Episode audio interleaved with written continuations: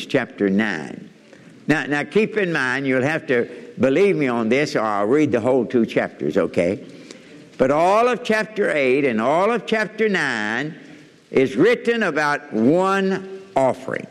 Now, again, the offering was not for the church at Corinth, but it was to be given through the church at Corinth.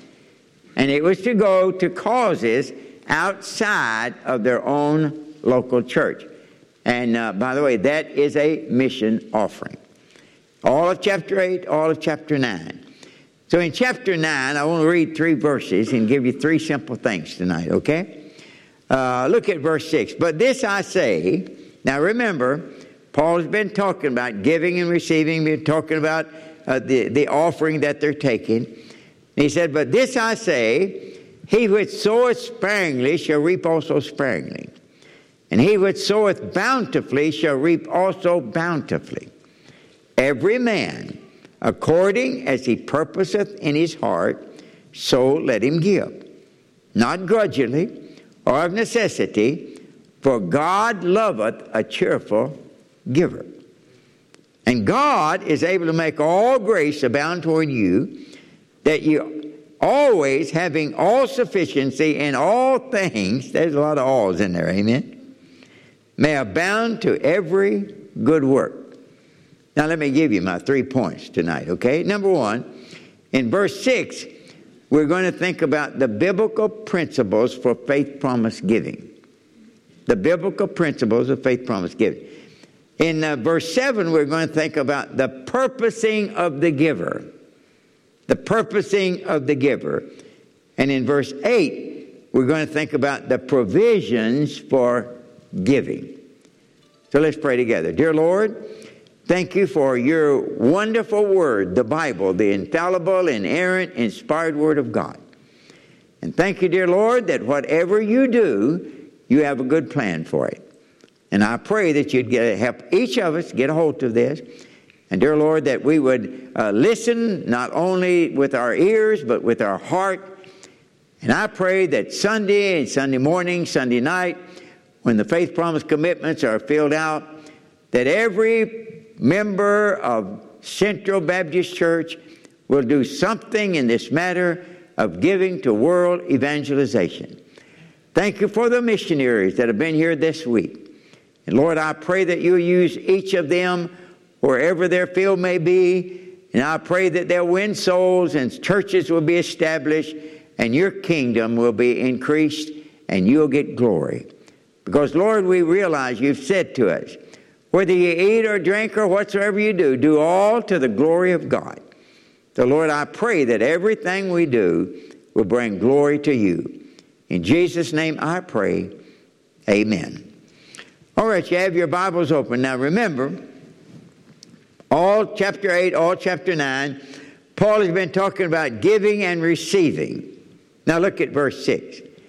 He says, But this I say, he which soweth sparingly shall reap also sparingly. And he which soweth bountifully shall reap also bountifully. Now think about it. Paul's been talking about giving and receiving, and the offering, and so on and so forth. And all of a sudden, he talks about sowing and reaping. Now, now what has Paul done? Has he, like we as Baptist preacher, got off on a rabbit trail somewhere? Uh, I, I never will forget preaching in West Virginia many years ago. And I got so involved in an illustration, and it must have been a good one. But I got so involved in that illustration that when I got through with that illustration, I didn't have any idea what I was illustrating. So there were some people sitting on the front seat, two missionaries. And I had to look down and I said, Could either one of you help me uh, where I am in my message? So y'all be careful tonight, okay? So you may have to help. Has he gotten off of his subject? No. In verse 6, he's giving us an analogy. Notice what he's saying. He's saying, sowing and reaping is like giving and receiving. Or, giving and receiving is like sowing and reaping. Now remember, he's talking about a missionary offering. Sowing and reaping is like giving and receiving. Giving and receiving is like sowing and reaping. Now, I want to give you four simple principles and if the, even the littlest children were in here tonight, they'd understand these four simple principles, okay? Here, here, here are four principles of sowing and reaping. Number one, we reap what we sow, okay? Number two, we reap more than we sow.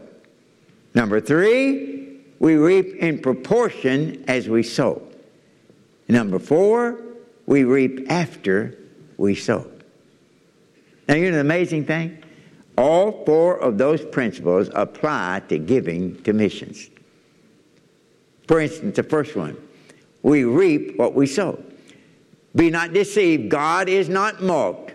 Whatsoever a man soweth, that shall he also reap. Now, if we'll be real honest with ourselves tonight, and uh, you're the type of people that, that will, okay? Uh, we spend most of our time most of our God given talent, and most of our treasures for earthly, temporal things. Guess what we're going to reap? Earthly, temporal things. And by the way, that's the reason Jesus said to his disciples Lay not up for yourself treasures on earth where moth and rust doth corrupt and where thieves break through and steal, but Lay up for yourself treasures in heaven, where neither moth nor rust doth corrupt, and where thieves do not break through nor steal. This is what Jesus is saying. He's saying to his disciples, I want you to get your priorities right. Get your priorities right. Uh, don't get too heavily involved in earthly, temporal things. But get heavily involved in spiritual, eternal things. Now, if we're not careful, we'll get so involved in temporal things that we forget to lay up treasures in heaven. And by the way, anything that I have, anything I call my own, anything materialistically that I have, my clothes, my automobile, uh, my house, it doesn't matter what it is my checking account, my saving account, whatever you have, retirement, doesn't make any difference. Whatever you have, anything bad can happen to it. You buy a new suit, first thing you know, it's shrunk. Or you've expanded, okay? the same thing with a dress, amen? Uh, you, you, buy a new car, first thing you know, it, it, depreciates and it begins to run. All kind of things happen to it. And, uh, uh, and, and, he says here, lay not up for yourself treasures on earth where moth and rust is corrupt, where thieves break through. And by the way, anything that we have, anything bad can happen to it. And guess what? One day, anything that I have, materialistically speaking, it will no longer be mine. Because one day, Jesus will come, or I will die. And by the way, when we die, we're not going to take anything with us, it'll all be left. So don't get too heavily involved in earthly, temporal things. Every time anybody of any kind of wealth at all dies, somebody will invariably ask the question, I wonder how much they left. And guess what? The answer is always the same. They left it all. Amen. They didn't take anything with them. So don't get too heavily involved in earthly, temporal things, but get heavily involved in spiritual, eternal things. Lay up for yourself treasures in heaven. When I'm reading my Bible, when I'm praying, when I'm out knocking doors, when I'm witnessing, when I'm giving that tract, when I'm bringing my tithe and my offering into the house of God Sunday after Sunday after Sunday, when I'm involved in God's work, you know what I'm doing? I'm laying up treasures in heaven. And thank God nothing bad can happen to them. They are reserved in heaven for us. So don't get too heavy. You're going to reap what you sow. But the second thing is you're going to reap more than you sow. Uh, now, if you uh, uh, plant a grain of corn in the ground, uh, you don't expect to get one grain of corn back. You know what happens when you plant a grain of corn? You plant a grain of corn in the ground, and uh, the first thing that happens to that grain of corn is it dies. Okay? But in the process of dying, it produces a stalk of corn. And uh, that stalk of corn will have at least two ears of corn. Now, this is Kentucky corn. It may not be quite this good in Mississippi. I'm not sure, okay? But it'll have at least two ears of corn. And each of those ears of corn will have about 750 grains of corn. Now, think what's happened. In one growing season, one grain of corn planted has been responsible for producing 1,500 grains of corn. Now, you take that grain of corn and you put it up here on this desk, or you put it in a jar, or you put it anywhere and just let it lay there, and it will never be anything but one grain of corn. If we could ever get a hold of what God is doing with what we're giving, I believe all of us would want to give more. So we reap what we sow. Number two, we reap more than we sow. Let me give you just one illustration. In 1965, Virginia and Tim and Renee and I went to Japan as missionaries. In 1966, uh, we started the Senri Newtown Baptist Church. Now, we only had a few churches supporting us. We had less than $500 a month support. Uh, we didn't know anything about missions, and our mission board was new. They didn't know anything either. So we didn't know how much we needed, and, and they didn't. You know, anyway, we, we just knew God wanted us there, and uh, God miraculously took care of us and so forth. But uh, in 1966, one, after we'd been there one year, uh, we started the Senri Newtown Baptist Church. And I'll never forget, uh, I met a young uh, Japanese man that had been to America and he'd gotten saved and he'd been discipled here and he, he was wanting to help a missionary for just a few months and then he was going to come back to America and go to seminary. His name was Keita Takagi. And he told me about a place out in Osaka named Senri Newtown. Uh, before it was a mountain out there, and they bulldozed down those mountains, and they put it out in the in the ocean. And that's if you land in Osaka, Japan, you'll land out there on land that was put out there in the ocean that used to be there. And then they began to build big high-rise apartments out there. And at that time, they had 80,000 people there.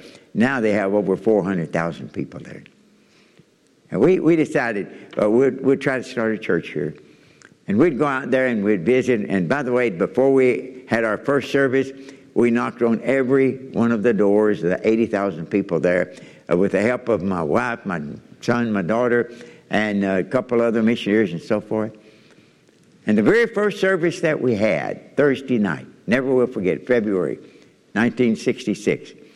And uh, we had a little room rented that would seat maybe uh, 65, 70 people at the most, just one room on, in a big, big building, but it just, we had one room rented uh, on the second floor of that building.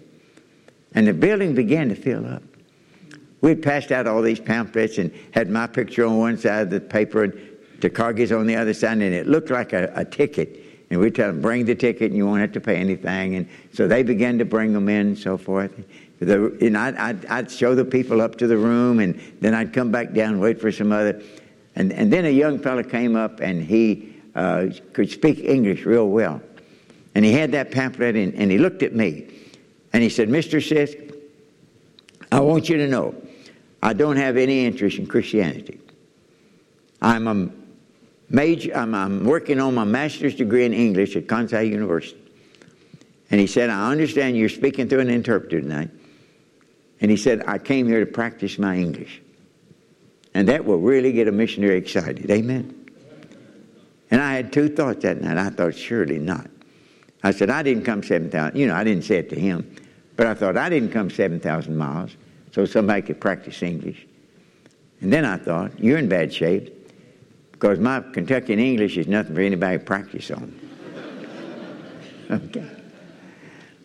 But that night, before I got up to preach, the building, uh, those, all those seats were taken we gave every one of them a little bitty hymn book with about 15 hymns in it we put together, and all of them got a New Testament.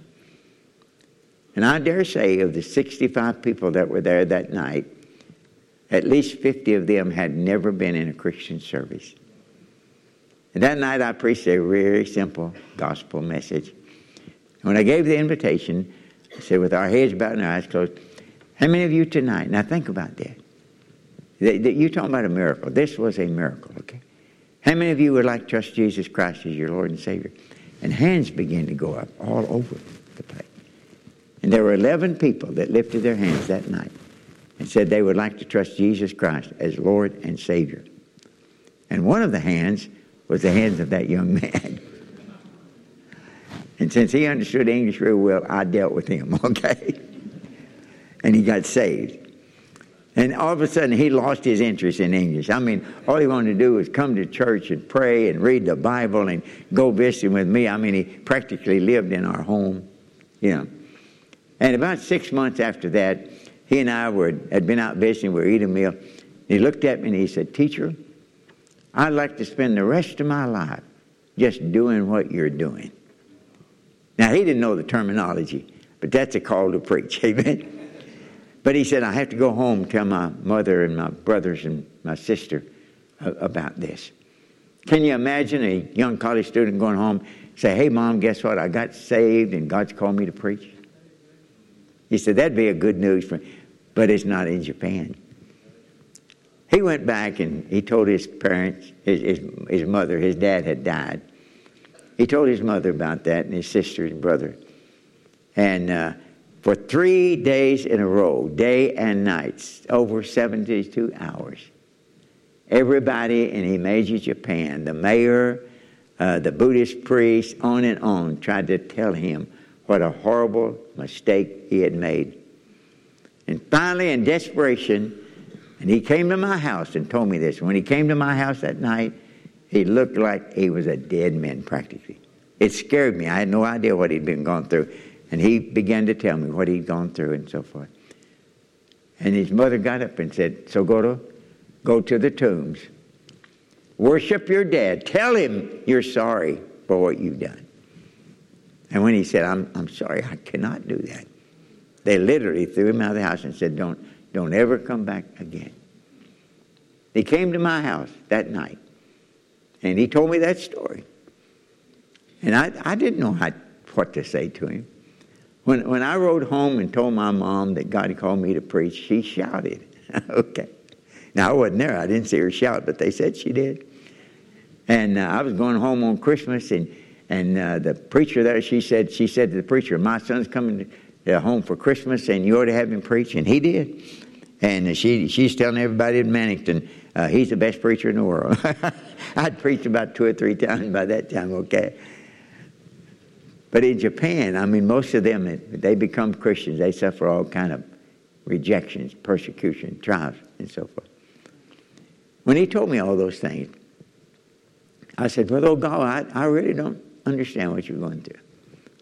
But I said, God does. And we got on our faces before God that night. And I heard this 23 year old man pour out his heart to God Dear God, you know I love my mother. You know I love my dad. You know I love my country. And by the way, he's totally Japanese, okay? But Lord, I love you more than all of these. And all I could think that night was God is making a diamond. The only difference between a diamond and a piece of coal is the amount of pressure applied. That was in 1966. 2021, he pastors the largest church in Japan. At Christmas, he, he sent me an email and he said we had 740 people in church and we had 120 first time visitors. I preached the 50th anniversary there. By the way, I told you, if you live long enough, you get to do a lot of things. Amen. I preached the 50th anniversary in 2016.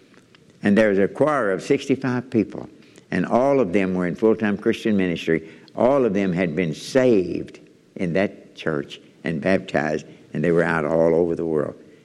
That church has over seven people on foreign mission fields, they've started probably 20 other churches. You say, what do you say all that? Think about it. Think about the people that supported Virginia and me Are they getting good dividends or not? I mean, hey, and, and by the way, when you begin to support that, you don't have any idea how God might use them. You're going to reap more than you sow. So you reap what you sow, you reap more than you sow. But you're going to reap in proportion as you sow. Uh, for instance, if I have a uh, little garden in my backyard and I plant three or four rows of corn, you say, Brother Sisk, why are you using corn so much? I'm from Kentucky. And we know more about corn we do uh, other things. And by the way, when I was a boy, we sold our corn by the gallon, okay? okay, some, some of you will get that a little bit later on, okay? But if I plant three or four rows of corn and farmer down the road plants a 10 or 15 acres of corn, uh, guess who's going to reap the most corn? Uh, every once in a while, I hear somebody singing this song, and I like this song. I wish I had given it by and by when I stand before the I wish I had given him more. And I'm convinced all of us will. But it'd be too late then. But now we have, a, we have an opportunity to give him more. And the more we sow, the more we're going to reap. Uh, when I was pastoring in Providence, Kentucky, Virginia and I went to a, a, a, church not too far from Providence in Diamond down there, and they didn't have a pastor at that church, and they, they had services on Sunday afternoon and just had different one to come in and preach. And I went down and preached, and uh, I was sitting on the front seat, and they're going to take the offering, and and the, the man that was moderating the meeting, he said, "Now, Brother Sisk came from Providence, so we're going to take an offering to help him out and so forth." And he said, Now, all the offering will go to Brother Sisk today. So I was sitting on the front seat, and years ago, I made it a habit. And by the way, this would be a good habit for anybody. I made it a habit that every time the offering plate was passed, I'm going to put something in it. Okay, now I might have to borrow it from my wife when she was here or somebody I'm sitting next to or whatever, but uh, every time the offering plate passed, I'm, I'm going to put something in it. So I put a dollar bill in the offering plate. And uh, uh, I preached, and we had a good service that day. And uh, at the end of the service, the, the, the, moderator he gave me an envelope and he said, "Here's your here's your love offering, brother Sisk." And I put it in my coat pocket. And on the way back to Providence, I said to Virginia, "Hon, see what the love offering was." Now I know you wouldn't do that, but most missionaries do. Okay. Now see what the love offering was. You've never done that, have you? But no, no, no. And, and uh, she, she, she opened the envelope and she started laughing. I, I said, What are you laughing about? She said, Don, there's a $1 bill in here. I said, You're kidding. I put in a dollar bill. And I mean, she began to laugh hilariously. She got, I mean, she got beside. And I said, Hunt, that's not funny, you know. they, they told me they're going to give me all the offering. I put a dollar bill, in, and that's all that's in there. And she just kept laughing. Finally, I said, honey, what is so funny? And she said, Don, I couldn't help but think, if you'd have put more in,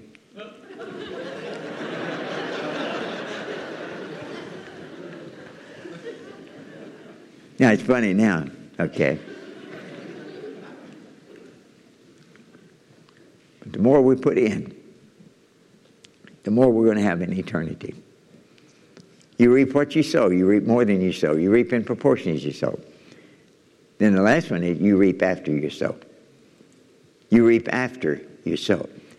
Now a lot of people they want to they want to reap before they sow. Uh, I can think of at least three times when people have said to me, "If I had a million dollars, I'd give half of it to missions." Now, so far, I've never had a millionaire tell me that. Most of times it's people who didn't have anything, okay? You know what they're saying? If I could reap first, I'd start sowing something. That's dumb, amen? You imagine somebody coming in here preaching and saying, hey, uh, I'm, a, I'm a farmer and I'm not going to plant any seed this spring, but you pray God will give me a good crop in the fall. If He does, I'll start planting some seed. You say, wait a minute, he's about one French fry short of a Happy Meal, amen? I mean, say his elevator don't go all the way to the top or something, okay? You know, you, you reap after you sow. Bring you all the tithes in the storehouse and see if I'll not open the windows of heaven. When? When you bring the tithe in the storehouse. Give, and it shall be given unto you. When's it going to be given to you? When you start giving. You reap after you sow. We were in Columbia, South Carolina years ago, and he's a good man, and you know, but sometimes good people just sort of say something foolish. And he had taken my, my wife and I out for dinner, and we got back to the motel, and Virginia went inside the motel, and he and I sat there talking about different things.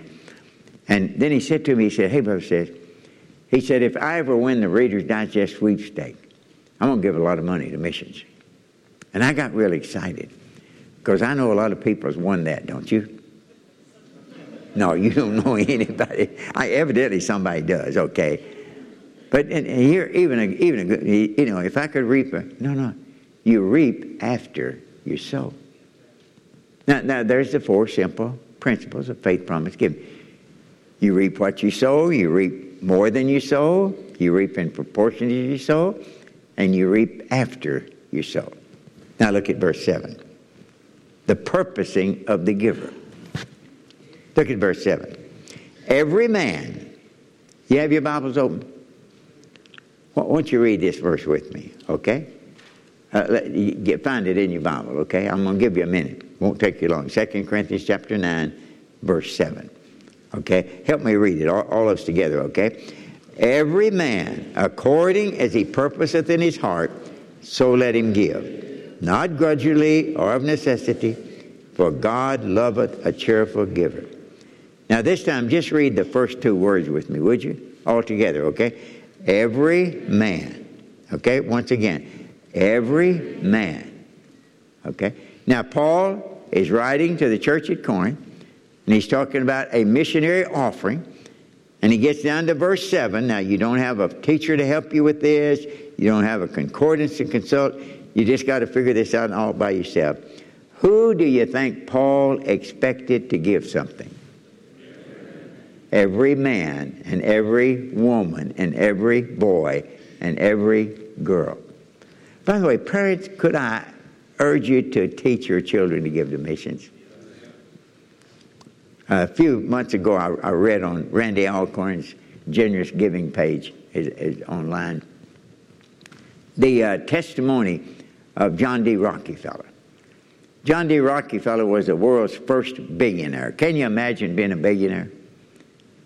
Most of couldn't even imagine being a, a millionaire, amen? Sometimes it's hard to imagine being a thousandaire, okay? but I mean, you think about it, he, he was the world's first billionaire.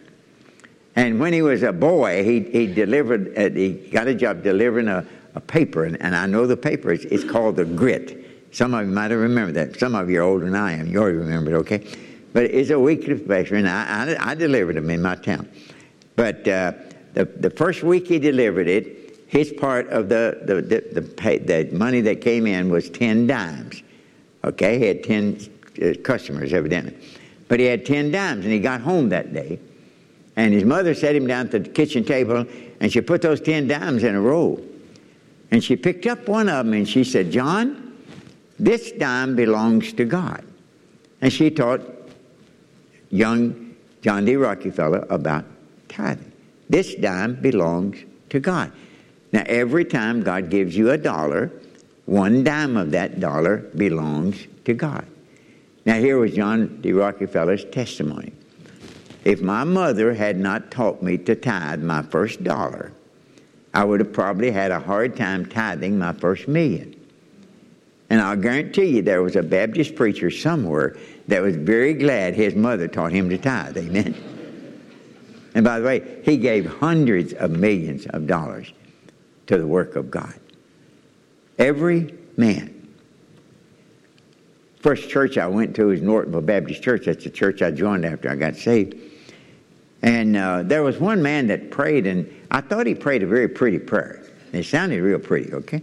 But every time he'd pray for the offering, and you know, they, they had four or five men that take the offering like you do in most churches. And so he'd pray probably every fourth Sunday or something like that. But every time Mr. Berber would finish his prayer, now he'd pray for other things, but then just, just in the closing, he'd say, Now, Lord, bless those who give and those who can't give. That sounded pretty, very, very humble. Bless those who give and those who can't give. And uh, so every once in a while we'd have youth night or something, and, and Brother uh, Ratliff would ask me to pray for the offering. And, and I'd pray like Brother Berber at the end of it Dear Lord, bless those who give and those who can't give. Then, years after that, I was reading chapter, verse 7 here. Every man, according as he purposeth in his heart, so let him give. And all I could think of was, that doesn't say anything about those who can't give. You know why? Everybody could do something. Every man, according as he purposeth in his heart. Anybody here tonight couldn't give a dollar a week to mission? You young people, you could give a quarter a week or a dime a week or something. So after that, I changed my praying. Instead of praying, Dear Lord, bless those who give and those who can't give, I'd start praying, Dear Lord, bless those who give and whip those who won't give, okay? All right? Giving to missions is not a matter of can or can't, it's a matter of will or won't. Now look at that word purposing. Every man according as he purposeth in his heart. Now, some people read it like this Every man according as he can figure out from his budget. Does your Bible say that? If it is, you got a real bad translation. Amen. No, no, look at it. Every man according as he purposeth in his heart. And by the way, that's what makes a mission conference so effective. I mean, how can you sit here Sunday night, Monday night, Tuesday night, Wednesday night, and listen to the testimonies and see the presentations and see the needs of people all around the world and it not touch your heart? Wouldn't, wouldn't it be great if we, if we let our heart get in this thing? Every man according as he purposeth in his heart. The word purposing, it, it literally means to think about, to contemplate, to pray about. Don't just say, oh, well, I can give $10 a week, or I can give $50 a week, or I can give $100 a week. And by the way, the largest I've ever seen is somebody gave $2,000 a week, and he gave that every week. So I don't know what God would speak to your heart, but every man, every woman, every boy, every girl, according as he purposeth in his heart, so let him give. Now look at it. Not grudgingly, well, the pastor thinks I ought to do it, so I, no, no, no. Not grudgingly or of necessity. Well, I guess we have to. No, no. Not grudgingly or of necessity. For God loveth a cheerful giver. If, if we're not careful, we get the wrong idea. Have you ever said anything? Well, it's Sunday, I have to go to church. It's visitation night, I have to go visiting. Uh, it's time to give, I have to give. But wouldn't it be good if we, we, we would reprogram ourselves? It's Sunday, I get to go to church. It's visitation night, I get to go soul winning. Uh, God's called me to preach, I get to preach. God's called me to be a missionary, I get to go to the mission field. And by the way, folks, don't ever pity missionaries, okay? Please don't. I, I go to church sometimes. They, oh, it's too bad. You've got to go to the mission field. You're going to miss so much. Yeah, thank God for the many things you miss. Amen. So don't give missionaries your pity. They don't need it. Give them your money. They need that, okay? but instead of, instead of thinking, this is something I have to do, no, no, no. Giving to missions is not something you have to do. In fact, look over in chapter 8 for just a minute. And look at verse 8. Notice what Paul said. I speak not by commandment. Wait a minute, he said, hey, this, this is not a command of God. This is not something you have to do. I speak not by commandment, but by the occasion and the forwardness of others, and to prove the sincerity of your love. I speak not by commandment, but by occasion of others. You know what he's saying? Up in verses 1 and 2, he talks about the churches in Macedonia. They were very poor churches, but they were giving liberally to this offering. And so he's saying here, uh, look what others are doing. And by the way, if you think giving is something, uh, maybe you ought to go. Amen. But everybody ought to give and go both. We ought to all give. We ought to all go someplace, and we all ought to, to pray. Every man, according as he purposeth in his heart, so let him give. Now look, look at it very carefully again. I speak not by commandment, but by the occasion and the fortune of others. Now notice this next statement. And to prove the sincerity of your love. And you know what's going to happen when you put an amount on this commitment card on Sunday? You're going to be saying, This is how much I love my Lord, and I love what He loves. And He loves world evangelization. Prove the sincerity of your love. How many of you fellas have ever been making love to your wife and all you just tell her how pretty she is? Now, I love you so much and so forth. And all of a sudden she'll stop and say, Oh, you really love me that much? How about that new dress I've been wanting? How about that living room suit or bedroom suit? Uh, hey, if you love me that much, well, prove it. And you know what God's saying to us tonight? You, you love me? You love lost people all around the world? Then prove the sincerity of your love. Every man, according as he purposed in his heart, so living not grudgingly, not of necessity. God loves a cheerful giver. The, the word literally means hilarious. Somebody that gives and just gets all excited about it. Many, many years ago, I was with uh, Tim Starr up in Illinois.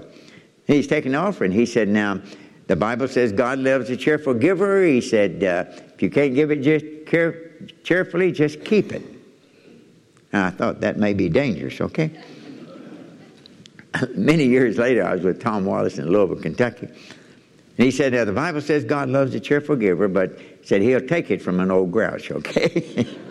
and, and he might take it, but the old grouch has lost his reward. No, no, no. This is not something we have to do. This is something we get to do. You see what God's doing? He's saying, hey, hey, listen, I'm doing something big all around the world. And I'm going to let you in on this. And I'm going to let you in on this. And I'm going to let you in on this. God loves a cheerful giver. Now look at verse 8. The biblical principles for faith promise giving, the purposing of the giver, and then in verse 8, and God is able. Wow. Is that a great verse or not? And God is able. And God is able to make all grace abound toward you, that you always, having all sufficiency in all things, may abound to every good work. Now, there's a lot of alls there. Amen. But I believe that's what this means, okay? When, when I pray and get the mind of God, and I put on my faith promise commitment card, I'm going to give $5 a week, $50 a week, $100 a week, $1,000 a week, whatever it might be. I put that commitment down there, and then week after week after week, or if you get paid every two weeks or every month, whatever, you bring it in, you make the commitment, you pay. And I believe in it from the depth of my heart, what God is saying here. When I make the commitment, and then I faithfully give what I've committed. Now, by the way, this is not a pledge. Doesn't have any place for your name. Uh, if you if you don't do what you said you do, and nobody's going to send you a bill or anything. I, I heard about a man that uh, just kept getting overdue notices. He just kept getting them, kept getting them. He got one one time and he said, "This is your final notice." He looked at it and he said, "Thank God they finally sent out the last one. I've been getting these things for months." hey. Uh, Unless you tell somebody, nobody will know. No place on earth for your name. Uh, it, it's not a pledge, it's a commitment you make to God. Now, by the way, now it's important that you keep your commitment. It's very important that we keep our commitment. Look at God is able. Now, he didn't say um, some steel company is able or some office is able or some insurance company. No, no. He said, God is able. He didn't say the United States government is able. I mean, there's a broke. We don't, we don't want to go there, again. But he said, God is able. You know what he said? God is able to give it to you so you'll have to give to others. I hope you'll be much in prayer about, about your giving. Such an important thing. I've often thought, and I, somebody was mentioning about getting back in America and getting down, kissing the ground and so forth. Yeah, years ago I read in Reader's Digest that this fellow had been out of the country for a good while. And he came back to America and going through customs. The custom agent said, Sir, do you have anything to declare? He said, Yes, sir, I declare I'm glad to be back in America. Amen. And you think about other countries. God's been good to us in America, has He not? I mean, you know, by the way, people on welfare in America are wealthy by the world standards. If you have a place to live, something to eat regularly, you're among the richest people in the whole world. God's been good to us here in, in America. And, and sad to say, but many American Christians receive from God like this.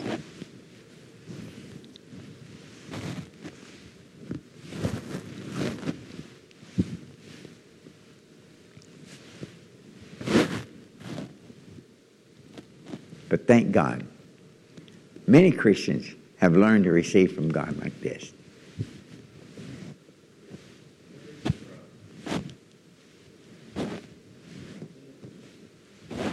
Hey, and by the way, that's all God needs. Every once in a while, and I know as being a mission director, you know, often you think, man, wouldn't it be great if we had some millionaires? And that, you know, you're not going to turn them away just because they're millionaires. Amen? But God doesn't necessarily need millionaires. You know, you know all God needs? God just needs some channels. And when God can find an individual, when God can find a group of people like Central Baptist Church, there's literally no limit to how much God may give through you. Could I suggest? He'll give a lot more through you than he will just to you. God loves a cheerful giver. Every man according as he purposeth in his heart. Think about it. Pray about it. And then obey God. Let me give you one more verse, okay? Look at chapter 8. Chapter 8, verse 9. Why should I give to missions? Why should I give to missions? For you know the grace of our Lord Jesus Christ, that though he was rich, yet for your sakes he became poor, that ye through his poverty might be rich. There is the passion for giving, okay?